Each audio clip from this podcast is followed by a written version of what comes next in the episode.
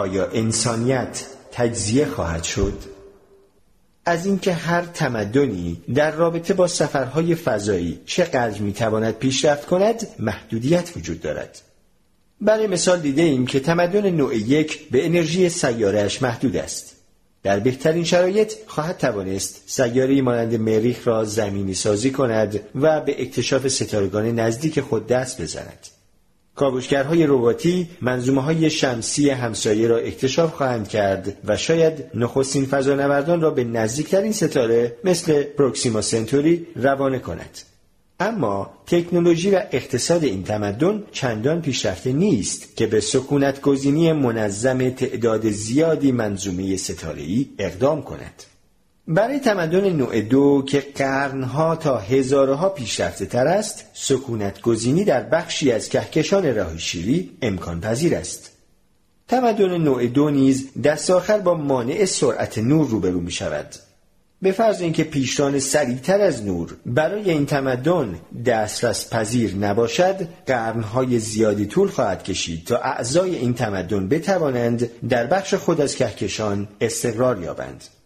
حال اگر قرنها طول بکشد که از یک منظومه ستاره‌ای به منظومه دیگر برویم آنگاه در آخر کار دلبستگی به سیاری مادر رنگ میبازد سیارات رفته رفته ارتباطشان با سیارات دیگر را از دست می دهند و شاخه تازه ای از انسانیت پدیدار می شود که با محیط های کاملا متفاوت سازگار شده است. مهاجران نیز خود را به طور ژنتیکی و سایبرنتیکی اصلاح می کنند تا با محیط های ناآشنا سازگار شوند. سرانجام احساسی را که به سیاره مادرشان داشتن از دست می دهند و با آن بیگانه می شوند. آنچه عنوان شد به نظر می رسد با دیدگاه آیزک آسیموف در کتاب های بنیاد او فرق دارد. در این کتاب ها آسیموف از امپراتوری کیهانی سخن می‌گوید که پنجاه هزار سال آینده ظهور می کند و بیشتر کهکشان را مستعمره می کند. آیا می توان میان این دو دیدگاه کاملا متفاوت به آینده توازنی برقرار کرد؟ آیا سرنوشت تمدن انسانی این است که به اجزای کوچکتری تجزیه شود که هیچ دانشی از یکدیگر ندارند؟ اینجا پرسش مهمی مطرح می شود. آیا در چنین فرایندی ما ستارگان را به دست می آوریم اما انسانیتمان را از دست می دهیم؟ اگر انسانیت شاخه های زیادی داشته باشد انسان بودن چه معنایی پیدا می کند؟ این واگرایی سرشتی فراگیر دارد و رشته مشترکی است که نه تنها از انسانیت بلکه از همه فرگشت میگذرد آنگاه که داروین در دفتر یادداشتش نمودار پیشگویی کننده ای کشید نخستین کسی بود که از طریق پادشاهی های جانوری و گیاهی به این موضوع پی برد وی تصویری از شاخه های درختی را کشید که بازوان مختلف آن به شاخه های کوچکتری منشعب می شدند داروین با این نمودار ساده درخت حیات را کشید که نشان می‌داد این همه تنوع در طبیعت از گونه های منزوی فرگشت میابند. شاید این نمودار نه تنها درباره حیات روی زمین بلکه درباره خود انسانیت در هزاران سال آینده که ما تمدن نوع دو شده ایم و قادریم در ستارگان همسایه مستقر شویم نیز به کار رود. آوارگی بزرگ در کهکشان برای روشن شدن مسئله باید فرگشت خودمان را دوباره مطالعه کنیم. گذر تاریخ انسان را که نگاه کنیم می توانیم ببینیم که در حدود 75 هزار سال پیش آوارگی بزرگی رخ داده است که در آن گروه های انسانی کوچکی از آفریقا به خاور میانه نقل مکان کرده و در این مسیر هر جا که توانسته اند ساکن شده اند. شاید این آوارگی ناشی از فجایع بومی از قبیل آتشفشان و دوران یخبندان باشد در این آوارگی شاخه بزرگی از انسانها از خاورمیانه گذشته و خود را به آسیای مرکزی رساندند. از آن پس در حدود چهل هزار سال پیش این مهاجرت به چند شاخه کوچکتر تقسیم شده است. یک شاخه به شرق رفته و دست آخر در آسیا مستقر شده و هسته مردم آسیایی مدرن را تشکیل داده است. شاخه دیگر برگشته و به سوی اروپای شمالی رفته و آخر کار قفقازی ها را تشکیل داده است. شاخه دیگری هم به سوی جنوب شرق روانه شده و از هند گذشته و به جنوب شرقی آسیا و سپس به استرالیا رسیده است. امروزه ما شاهد پیامدهای این آوارگی بزرگ هستیم. ما تنوعی از انسانها را در رنگها، اندازه ها، شکلها و فرهنگهای گوناگون می‌بینیم که ریشه های واقعی اجدادیشان را نمی‌شناسند. حتی نمی‌توانیم تنوع تقریبی نسل انسان را حساب کنیم. به فرض اگر هر نسل 20 سال عمر کند آنگاه حد اکثر 3500 نسل هر دو انسان را روی سیاره زمین از هم جدا می کند. اما امروزه با گذشت ده ها هزار سال می توانیم با تکنولوژی مدرن همه مسیرهای مهاجرت گذشته را بازآفرینی کنیم و درخت خانوادگی اجدادی مهاجرت های انسانی 75 هزار سال گذشته را بسازیم. آنچه را گفتم در یکی از برنامه های ویژه علم در تلویزیون بی بی سی با عنوان سرشت زمان به طور زنده به نمایش گذاشتم. بی بی سی مقداری از دی ای مرا گرفت و آن را ریشه یابی کرد. سپس چهار تا از ژنهای من به دقت با ژنهای هزاران نفر از اقصا نقاط جهان مقایسه شد تا تطابق میان آنها معلوم شود. آنگاه مکانهای افرادی که ژنهای آنها با چهار ژن من مطابقت داشت روی نقشه نشانه گذاری شد. نتیجه جالبی به دست آمد. افرادی که ژن آنها با چهار ژن من مطابقت داشت در منطقه میان ژاپن و چین پراکنده بودند اما از آن پس دنبالی باریکی از نقطه ها بود که از تبت میگذشت و به جای نزدیک به صحرای گوبی می رسید. بنابراین با استفاده از تحلیل دی این ای می‌شد مسیری را بازیابی کرد که اجداد من در حدود 20 هزار سال پیش پیموده بودند. چقدر پراکنده خواهیم شد؟ در عرض هزار سال انسان چقدر پراکنده خواهد شد؟ آیا پس از ده هزار سال جدایی ژنتیکی انسان قابل تشخیص خواهد بود؟ در واقع می توان با استفاده از دی ای به عنوان ساعت به این پرسش پاسخ داد. زیست شناسان پی بردند که دی این ای در طول دوران کم و بیش با آهنگ یکسانی جهش یافته است. برای مثال نزدیکترین همسایه تکاملی ما شامپانزه است. مطالعه شامپانزه ها نشان می دهد که دی این ای ما با شامپانزه ها کمتر از چهار درصد تفاوت دارد. مطالعه فسیل های شامپانزه و انسان حکایت از آن دارد که ما در حدود 6 میلیون سال پیش از آنها جدا شده ایم. بنابراین دی این ای ما در مدت یک میلیون سال با آهنگ یک درصد جهش یافته است. این رقم تقریبی است اما می‌خواهیم ببینیم که آیا می‌توانیم با استفاده از آن تاریخچه دیرینه دی این ای ما را درک کنیم؟ برای حال حاضر فرض کنید که این آهنگ تغییر یک درصد در طول مدت یک میلیون سال تقریبا ثابت است. اینک انسان ناندرتال را تجزیه و تحلیل می کنیم که نزدیکترین خیشاوند انسانگونه ماست. مطالعه دی ای و فسیل ناندرتال نشان می دهد که دی ای آنها در حدود نیم درصد با دی ای ما فرق دارد و نیز ما در حدود 500 هزار تا یک میلیون سال پیش از آنها جدا شده ایم. بنابراین آنچه گفتیم تقریبا با ساعت دی ای تطابق دارد. حال اگر نژاد انسان را مطالعه کنیم در میابیم ژنهای هر دو انسانی که کاتوره انتخاب شده باشند یک دهم درصد با هم اختلاف دارند بنابراین ساعت ما می‌گوید شاخه های مختلف انسانی در حدود 150 هزار سال پیش از یکدیگر جدا شده اند که تقریبا با ریشه های واقعی انسان تطابق دارد. از این رو با توجه به این ساعت دی این ای می توانیم به طور تقریبی حساب کنیم که چه هنگام ما از شامپانزه ها، نیاندرتال ها و نیز گونه های انسانیمان جدا شده ایم. نکته اینجاست که اگر در آینده ما در سراسر کهکشان پراکنده شویم و دی این ای من را زیاد دستکاری نکنیم آنگاه می توانیم با استفاده از این ساعت برآورد کنیم که انسانیت چقدر تغییر خواهد کرد برای حال حاضر فرض می کنیم تا صد هزار سال ما تمدن نوع دو میمانیم و سرعت موشک های ما کمتر از سرعت نور است. حتی اگر مستعمر نشینان انسانی مختلف با دیگر شاخه های انسانی در تماس نباشند به این معنی خواهد بود که دی ای انسان ها به احتمال زیاد تنها در حدود یک دهم درصد با هم تفاوت خواهد کرد و این همان مقداری است که ما امروزه در میان انسان ها می. در اینجا نتیجه می‌گیریم که وقتی انسان با سرعتی کمتر از سرعت نور در سراسر کهکشان پراکنده شود و شاخه‌های مختلف آن با شاخه‌های دیگر در تماس نباشند ما اساسا همچنان انسان میمانیم.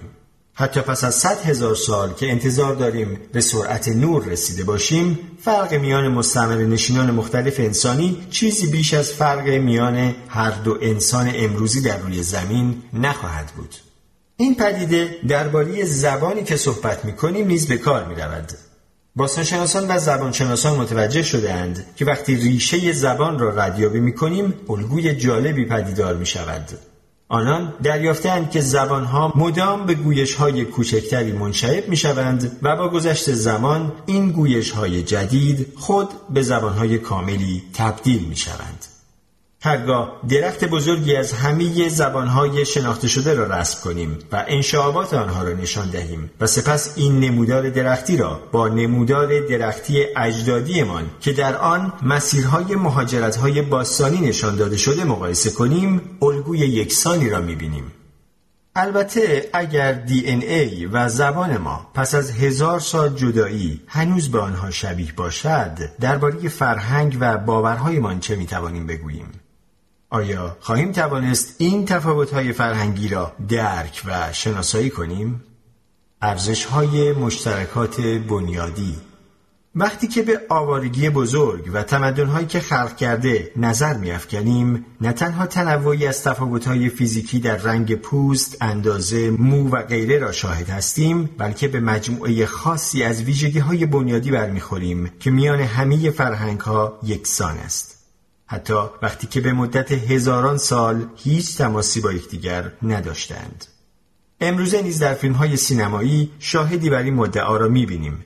مردم نژادها و فرهنگ های مختلف که هفتاد و پنج هزار سال پیش از ما جدا شده اند هنوز میخندند، گریه می‌کنند و در لحظات خاصی از یک فیلم به هیجان میآیند. دوبلورهای فیلم های خارجی متوجه اشتراکات شوخی ها و فکایی های فیلم می شوند هرچند زبان آنها مدت های مدیدی است که از زبان فیلم جدا شده است. درباره حس زیباشناسی ما نیز وضع بر همین منوال است. هرگاه از موزه های هنر دیدن کنیم که آثار تمدن باستان را به نمایش می‌گذارند همین مزامین مشترک را می‌بینیم.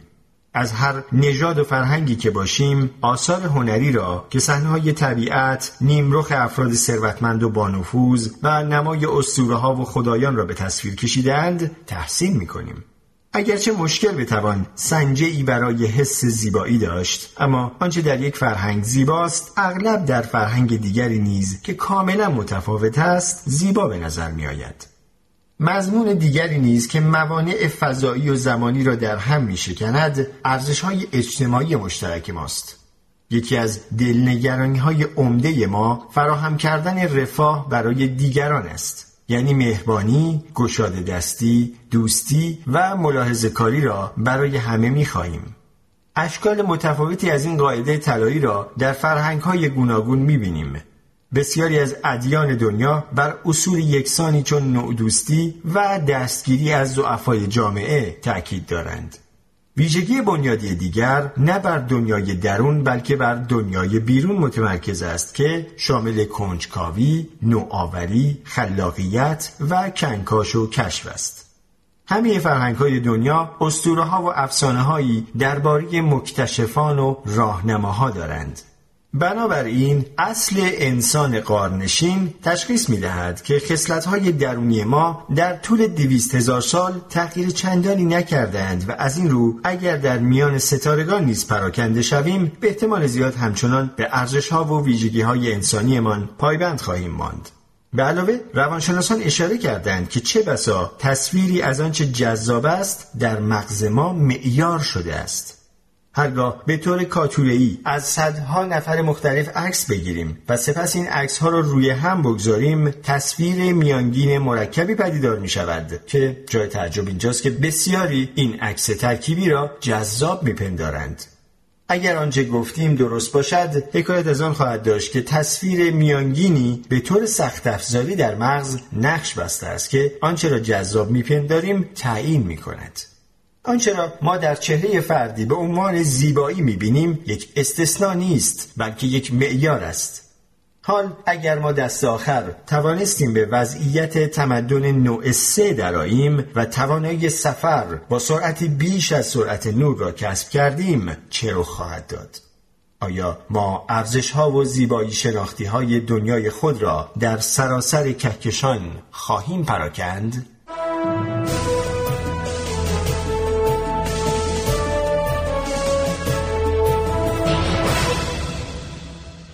گذر به تمدن نوع سه تمدن نوع دو سرانجام نه تنها انرژی ستاره خانگی بلکه همه ستارگان همسایگیش را نیز به مصرف میرساند و کم کم سفر به سوی تمدن نوع سه را آغاز می کند که تمدنی کیهانی است. تمدن نوع سه نه تنها می تواند انرژی میلیاردها ستاره را به کنترل خود درآورد بلکه می تواند انرژی سیاهچاله هایی مثل سیاهچاله ابرسنگین مرکز کهکشان راه شیری را نیز مهار کند که جرم آن دو میلیون برابر جرم خورشید است. هرگاه کشتی فضایی در راستای هسته های کهکشانی ما سفر کند مجموع عظیمی از ستارگان متراکم و ابرهای گرد و غبار را میابیم که منبع ایدئال انرژی برای تمدن نوع سه هستند. چون این تمدنی برای برقرار کردن ارتباط از این سو تا آن سوی کهکشان باید از امواج گرانشی استفاده کند که آنها را اینشتین برای نخستین بار در سال 1916 پیشگویی کرد و سرانجام فیزیکدانها در سال 2016 آشکارسازی کردند. برخلاف باریکه های لیزری که ممکن است به هنگام حرکت جذب پراکنده و پخش شوند امواج گرانشی می توانند در گستری ستارگان و کهکشان حرکت کنند و از این رو برای فواصل زیاد مطمئنتر هستند. در حال حاضر نمی‌دانیم که آیا سفرهای سریعتر از سرعت نور ممکن خواهد شد یا نه و در نتیجه اینجا باید در نظر بگیریم که این امکان وجود ندارد. اگر تنها فضاپیماهای کمتر از سرعت نور در دسترس باشند آنگاه تمدن نوع سه چه بسا تصمیم بگیرد کاوشگرهای خود تکثیری را که با سرعتی کمتر از سرعت نور حرکت می کنند به ستارگان بفرستد تا میلیاردها سیاره حیات خلوت کیهانیش را کاوش کند. ایده این است که این وسایل رباتی را روی ماه دوردستی مستقر سازد. ماهها مکانهای آرمانی هستند چون محیطهای پایدارتری دارند که فاقد فرسایش هستند و فرود و برخاست بر روی آنها به خاطر گرانش ضعیفشان آسانتر است. کاوشگرهای ماهها که برای تأمین انرژی از کلکترهای خورشیدی استفاده می کنند می توانند منظومه شمسی را کاوش و بی نهایت اطلاعات مفید را با امواج رادیویی به زمین مخابره کنند. پس از اینکه کاوشگری بر روی ماه فرود آمد با مواد ماه کارخانه‌ای می‌سازد تا بتواند هزاران نسخه از خودش را تولید کند آنگاه هر نسخه در نسل دوم از این ربات ها برای سکونت گزینی ماه های دوردست دیگر فرستاده می شود. بنابراین از یک ربات که شروع کنیم هزار ربات خواهیم داشت. هرگاه هر یک از این ربات ها هزار ربات دیگر را خلق کند آنگاه یک میلیون ربات خواهیم داشت. ادامه این روند به یک میلیارد و سپس به هزار میلیارد ربات می‌رسد. تنها در عرض چند نسل کره در حال انبساطی از کوادریلیون عدد از این وسایل را داریم که دانشمندان به آنها ماشین های فون نویمان می‌گویند.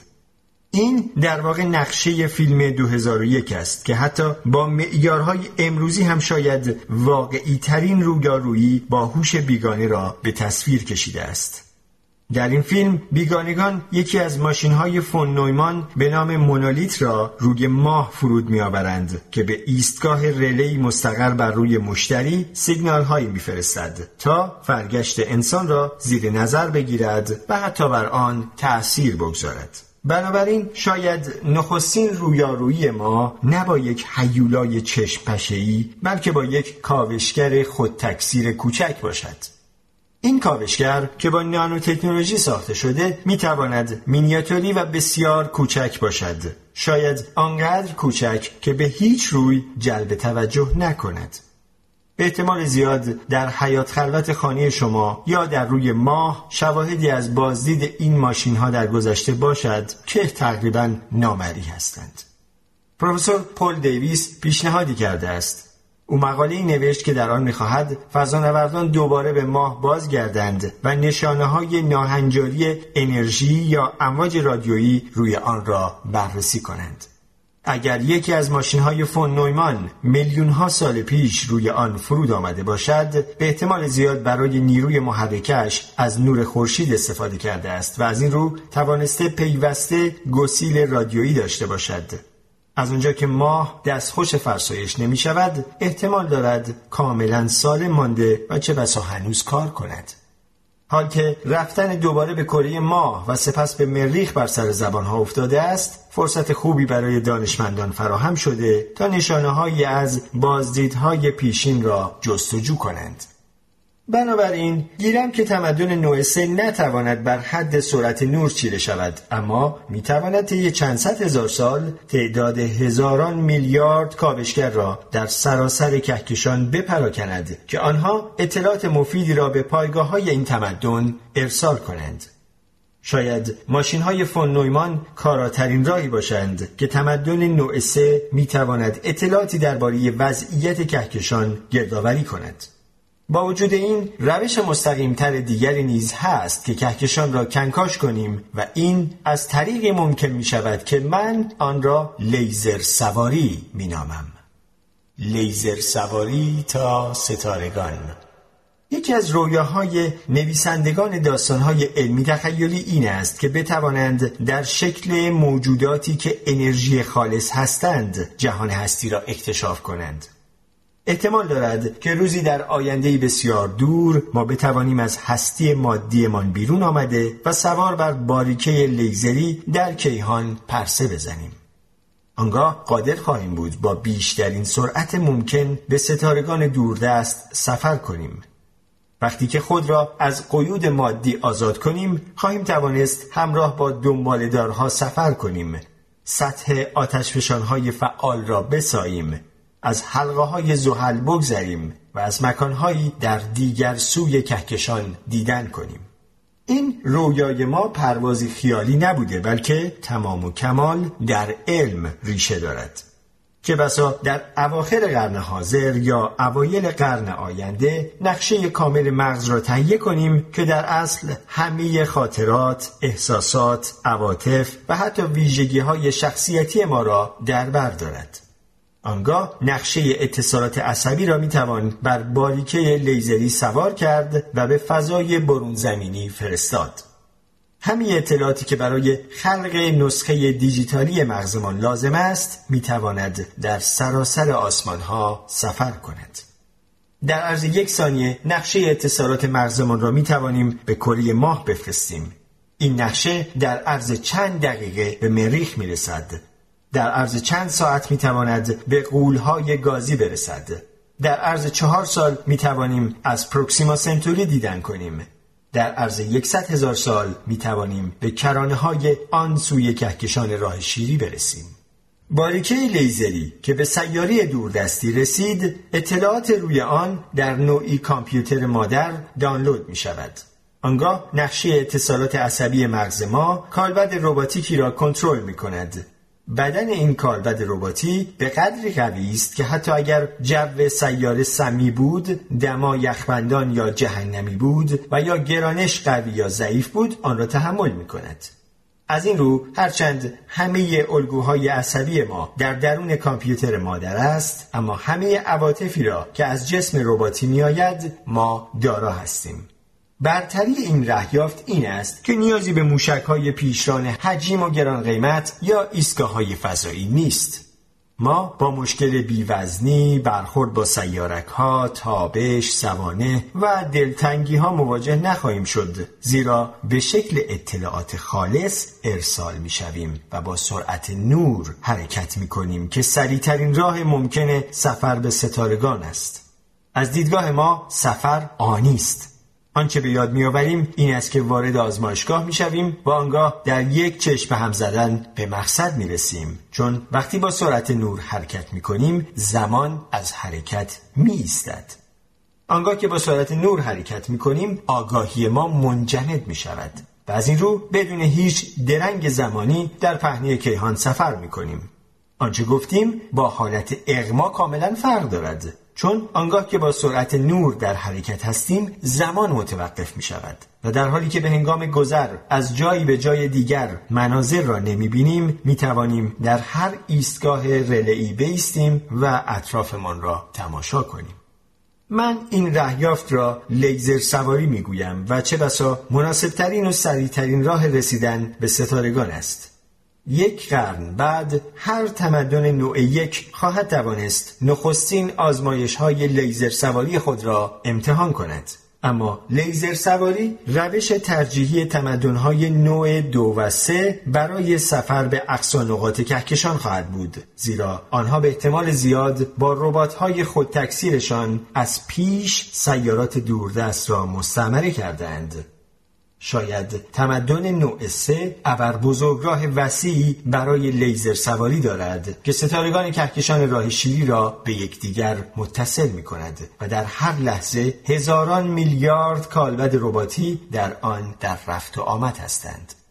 هرچند این ایده مناسب ترین روش اکتشاف کهکشان به نظر برسد اما برای ایجاد لیزر سواری باید چند مشکل عملی از میان برداشته شود قرار دادن نقشه اتصالات عصبی مغزمان روی باریکه لیزری شدنی است زیرا لیزرها در اصل می توانند مقادیر نامحدودی اطلاعات را منتقل کنند مشکل عمده این است که بتوان شبکه ای از ایستگاه های رله در طول مسیر به راه انداخت که این نقشه را دریافت، تقویت و آنگاه به ایستگاه بعدی ارسال کنند.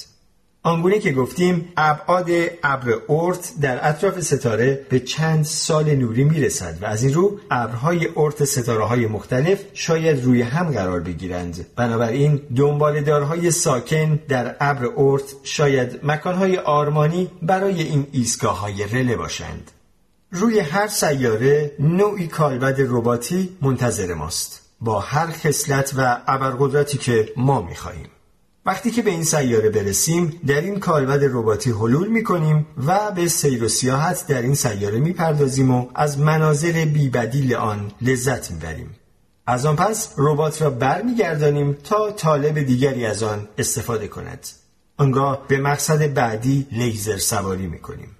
شاید تنها در عرض یک تعطیلات بتوانیم از چند ماه دنبالدار و سیاری برون منظومه ای دیدن کنیم. هرگز نگران حادثه یا بیماری هم نخواهیم بود چون تنها نقشه اتصالات مغزی ماست که در پهنه کهکشان مسافرت می کند.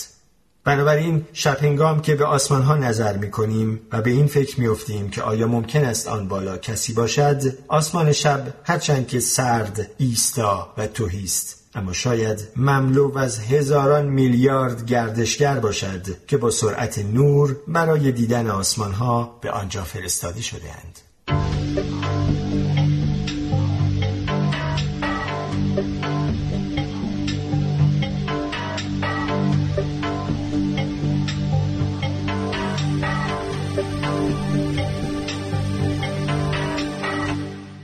کرمچاله ها و انرژی پلانک شاید برای تمدن نوع سه سفر با سرعتی بیش از سرعت نور هم امکان پذیر شود. در چنین تصویری قانون جدیدی از فیزیک نقش ایفا خواهد کرد. این قلمرو قلمرو انرژی پلانک است و آن مقیاسی است که در آن پدیده های ناآشنایی رخ می دهند که قوانین معمولی گرانش را نقض می کنند. برای درک اینکه چرا انرژی پلانک تا این اندازه مهم است ضروری است بدانیم که در حال حاضر همه پدیده های فیزیکی آشنا از مهبان گرفته تا حرکت ذرات زیر اتمی را می‌توان بر حسب دو نظریه توضیح داد یکی نظریه نسبیت عام اینشتین و دیگری نظریه کوانتومی این دو نظریه با هم بنمایه قوانین فیزیکی حاکم بر همه مواد و انرژی را تشکیل می دهند. نخستین این دو نظریه که نظریه نسبیت عام است نظریه ابعاد بزرگ است و مهبانگ خواص سیاهچاله ها و تحول جهان در حال انبساط را شرح می دهد. نظریه دوم نظریه ابعاد بسیار کوچک است و حرکت ذرات اتمی و زیر اتمی را توصیف می کند که در اتاق نشیمن ما انواع معجزات الکترونیکی از آنهاست. مشکل اینجاست که این دو نظریه را نمی‌توان در قالب تک نظریه منسجمی وحدت بخشید. این دو نظریه به هیچ روی به هم شباهت ندارند. بر اصول متفاوتی استوارند ریاضیاتشان با هم فرق دارد و تصاویر فیزیکی متفاوتی هستند اگر نظریه میدان وحدت یافته ممکن می‌شد انرژی که در آن این وحدت شکل می گرفت انرژی پلانک بود این انرژی نقطه است که در آن نظریه گرانش اینشتین کاملا فرو می ریزد. انرژی پلانک، انرژی مهبانگ و انرژی مرکز هر سیاهچاله است. در آغاز دستیابی به انرژی پلانک ناممکن به نظر می رسد چون فوق زیاد است. اما تمدن نوع سه که انرژیش بسیار بیشتر از انرژی تمدن نوع یک است آنقدر انرژی دارد که بتواند به این عدد دست یابد. بنابراین تمدن نوع سه شاید بتواند با بافت فضا زمان بازی کند و هر جوری که خواسته باشد آن را خمیده کند. این تمدن می تواند با ساختن شتاب دهنده ذرات به مراتب بزرگتر از شتاب دهنده بزرگ هادرون به انرژی پلانک دسترسی یابد. شتاب دهنده بزرگ هادرون تونلی دایره است به شکل دونات که پیرامون آن 27 و دو دهم کیلومتر است و با میدانهای مغناطیسی قولپیکری احاطه شده است. آنگاه که جویباری از پروتون ها در شتاب دهنده بزرگ هادرون تزریق شود میدانهای مغناطیسی مسیر این جویبار را دایره ای شکل می کنند آنگاه پالس های از انرژی به طور متناوب این دونات را شارژ می کنند و به پروتون ها شتاب می دهند. دو باریکه پروتونی در دو جهت مختلف در درون تونل در حرکت هستند وقتی که این دو باریکه به سرعت بیشینه می رسند با هم رو در رو برخورد می کنند و انرژی به بزرگی 14 هزار میلیارد الکترون ولت آزاد می شود که بیشترین مقدار انرژی است که می توان به طور مصنوعی تولید کرد. این برخورد به قدری قدرتمند است که عدهای نگران بودند که نکند سیاه چاله ایجاد کند که بتواند زمین را ببلد. این نگرانی البته بیجا بود. در واقع ذرات زیر اتمی طبیعی مدام با انرژی هایی به مراتب بیشتر از 14 میلیارد الکترون ولت با زمین برخورد می کنند طبیعت مادر می تواند با پرتوهای کیهانی به مراتب قدرتمندتری از آنچه ما در آزمایشگاه تولید می کنیم ما را بمباران کند. شتاب دهنده در کمربند سیارکی بالاخره هر تمدن پیشرفته ای می تواند شتاب دهنده ذره به ابعاد کمربند سیارکی بسازد. در این شتاب دهنده باریکه دایره ای از پروتون ها را به دور کمربند میفرستند و آهنرباهای قول پیکری این باریکه را هدایت می کنند. روی زمین ذرات به درون تونل دایره ای بزرگی فرستاده می شوند که داخل آن خلا است از آنجا که خلع فضای برون زمینی از هر خلعی که روی زمین ایجاد شود بهتر است این شتاب دهنده هیچ نیازی به تونل ندارد تنها چیزی که این شتاب دهنده نیاز دارد مجموعه ای از ایستگاه های مغناطیسی است که از لحاظ راهبردی در اطراف کمربند قرار داده می شوند تا به باریکه پروتون مسیری دایره‌ای بدهند. اوضاع این شتاب دهنده چیزی شبیه به مسابقه دو امدادی است. هر بار که پروتون ها از کنار یکی از ایستگاه های مغناطیسی میگذرند جریان الکتریکی آهنربایی را به کار میاندازد و به باریکی پروتونی لگدی می‌زند تا آن را تحت زاویه درستی به سوی ایستگاه بعدی هدایت کند. هر بار که باریکه پروتونی از کنار یکی از ایستگاه های مغناطیسی عبور کند انرژی بیشتری به شکل انرژی لیزری به باریکه منتقل می شود تا اینکه اندک اندک انرژی آن به انرژی پلانک نزدیک می شود همین که شتاب دهنده به این انرژی رسید می تواند آن انرژی را در تک نقطه ای کانونی کند در این لحظه باید کرمچاله ای باز شود حال به کرمچاله انرژی منفی کافی تزریق می کنند تا پایدار بماند و متلاشی نشود. سفر از درون این کرمچاله چگونه است؟ کسی نمی‌داند. اما کیپتورن از دانشگاه کلتک که به کارگردانان فیلم اینترستلار یا میان ستاره مشاوره داده در این باره حدس معقولی زده است. ثورن با استفاده از نوعی برنامه کامپیوتری مسیرهای باریکه های نور را هنگام عبور از کنار یکی از این کرمچاله ها ردیابی کرد و از این رو می توانستیم از چگونگی این سفر احساسی دیداری داشته باشیم. برخلاف شگرت های سینمایی مرسوم این یکی از دقیق ترین تلاش هایی بود که برای به تصویر کشیدن چنین سفری در یک فیلم به کار رفته است.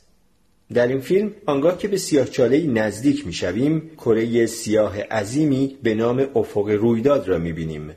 از افق رویداد که بگذریم یعنی از نقطه بدون بازگشت گذشته ایم درون این کره سیاه خود سیاهچاله جای گرفته است که نقطه ریزی با چگالی و گرانش بسیار زیاد است فوزون بر ساختن شتاب دهنده قولپیکر ذرات فیزیکدانها راه های دیگری را نیز برای کاوش کرمچاله ها در نظر گرفتند. یکی از این راهها این است که انفجار مهبانگ به قدری شدید بود که شاید توانسته کرمچاله های ریزی را باد کند که در جهان نوزاد 13 و 8 میلیارد سال پیش وجود داشتند. آنگاه که جهان به طور نمایی منبسط شد این کرمچاله ها نیز همراه آن منبسط شدند به این معنی که هرچند تا کنون کسی آنها را ندیده است اما می توانند از پدیده های طبیعی به شما آیند. عدهای از فیزیکدانها شیوه یافتن آنها را در فضا گمان زنی کردند برای یافتن کرمچاله طبیعی که موضوع چند اپیزود فیلم پیشتازان فضاست باید به دنبال شیعی گشت که مسیر حرکت نور ستاره را چنان مختل می کند که مثلا به شکل کره یا حلقه دیده شود. راه دیگری که کیپتورن و همکارانش نیز به آن فکر کرده اند این است که کرمچالی ریزی را در خلع پیدا و سپس آن را باد کنیم درک اخیر ما از فضا این است که با پیدایش جهانها و آنگاه نابودی دوباره آنها فضا با کرمچاله های ریزی کفالود می شود. بنابراین اگر انرژی کافی داشته باشیم قادر خواهیم بود یکی از کرمچاله های موجود را دستکاری و باد کنیم. البته همه این پیشنهادها یک مشکل دارند. کرمچاله با ذرات گرانش یعنی گراویتون احاطه می شود. اگر خواسته باشیم از درون کرمچاله عبور کنیم با افتخیزهای کوانتومی روبرو می‌شویم که به شکل تابش گرانشی هستند افتخیزهای کوانتومی معمولا کوچک هستند و می توان آنها را نادیده گرفت اما محاسبات نشان می دهند که به هنگام عبور از درون کرمچاله این افتخیزها بی نهایت زیاد می شوند و از این رو تابش آنها به احتمال زیاد کشنده است همچنین شدت تابش به قدری زیاد است که ممکن است کرمچاله را بلا فاصله مسدود کند و عبور از درون آن را ناممکن کند. درباره خطرات گذشتن از درون کرمچاله ها در میان فیزیکدان ها اختلاف نظر هست. در درون کرمچاله نسبیت اینشتین جواب نمی دهد. اثرهای کوانتومی به اندازه بزرگ هستند که برای توضیح آنها به نظریه سطح بالاتری نیاز داریم. در حال حاضر تنها نظریه‌ای که می‌تواند پاسخگو باشد نظریه ریسمان است که یکی از پیچیده ترین نظریه است که تا کنون در فیزیک مطرح شده است